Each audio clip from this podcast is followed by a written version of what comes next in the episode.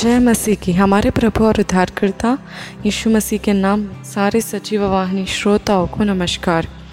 आज के दिन हमारे ध्यान करने का विषय, संतुष्टि कैसे प्राप्त होती है? हम कई बार कितना भी पाले हमें संतुष्टि नहीं रहती। किसी ना किसी में हम दुख देखते हैं या किसी ना किसी में हम पूरी तरीके से आनंद नहीं ले पाते किसी का। हमें संतुष्टि नहीं मिलती हर एक चीज़ में। तो हम संतुष्टि कैसे प्राप्त करें, ये हम वचनों में देखेंगे।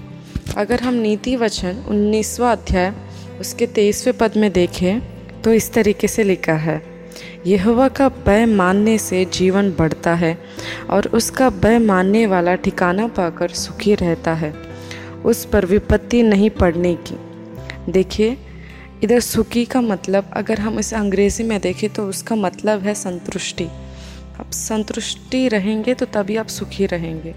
तो आपको सुखी रहने के लिए क्या करना है? आपको परमेश्वर के भय को मानना है, यहोवा के भय को मानना है।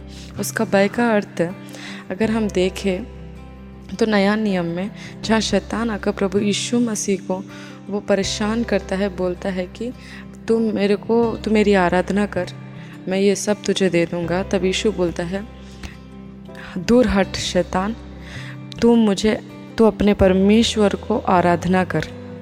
वो परमेश्वर लेता है वचन उसका। व्यवस्था विवरण से लेता है परमेश्वर को। अगर हम देख पाए अच्छी तरीके से तो छः के अध्याय उसके तेरे पद में लिखा है कि तू अपने परमेश्वर यहोवा का भय कर। तो यीशु मसीह उसका अर्थ, भय का अर्थ आराधना बोलता है। तो आज के दिन हम, अगर हम भय आराधना भय का मतलब आराधना। भय का मतलब ये नहीं कि हम डर डर के कापे कि क्या होगा मेरा परमेश्वर मेरा नाश कर देगा, वैसा भय नहीं।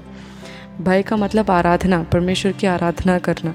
जब उसकी आराधना कर कर, उसके वचनों में, उसके मन में जब आप रहेंगे, सोचेंगे, सोचना नहीं, मानना भी और विश्वास करना भी कि परमेश्वर सिर्फ़ तू ही है जो मुझे हर एक चीज़ अच्छा देता है। कर कर विश्वास करना, उसकी आराधना करना। आराधना कब करते हैं हम? जब सब मिलता है। पर पता है, विश्वास चीज़ों को प्राप्त करने से पहले ही उसकी आराधना का बेट चढ़ाता है परमेश्वर को। अगर आप ऐसी बेट चढ़ाने के लिए तैयार हैं तो आप इसके बारे में भी तैयार हो जाए कि आप निश्चित संतुष्टि हर एक चीज़ में पा पाएँगे। तो परमेश्वर इस वचन को आशीष दे और आपको हर एक चीज़ में परमेश्वर को आराधना की भेंट करने की सामर्थ्य और विश्वास दे।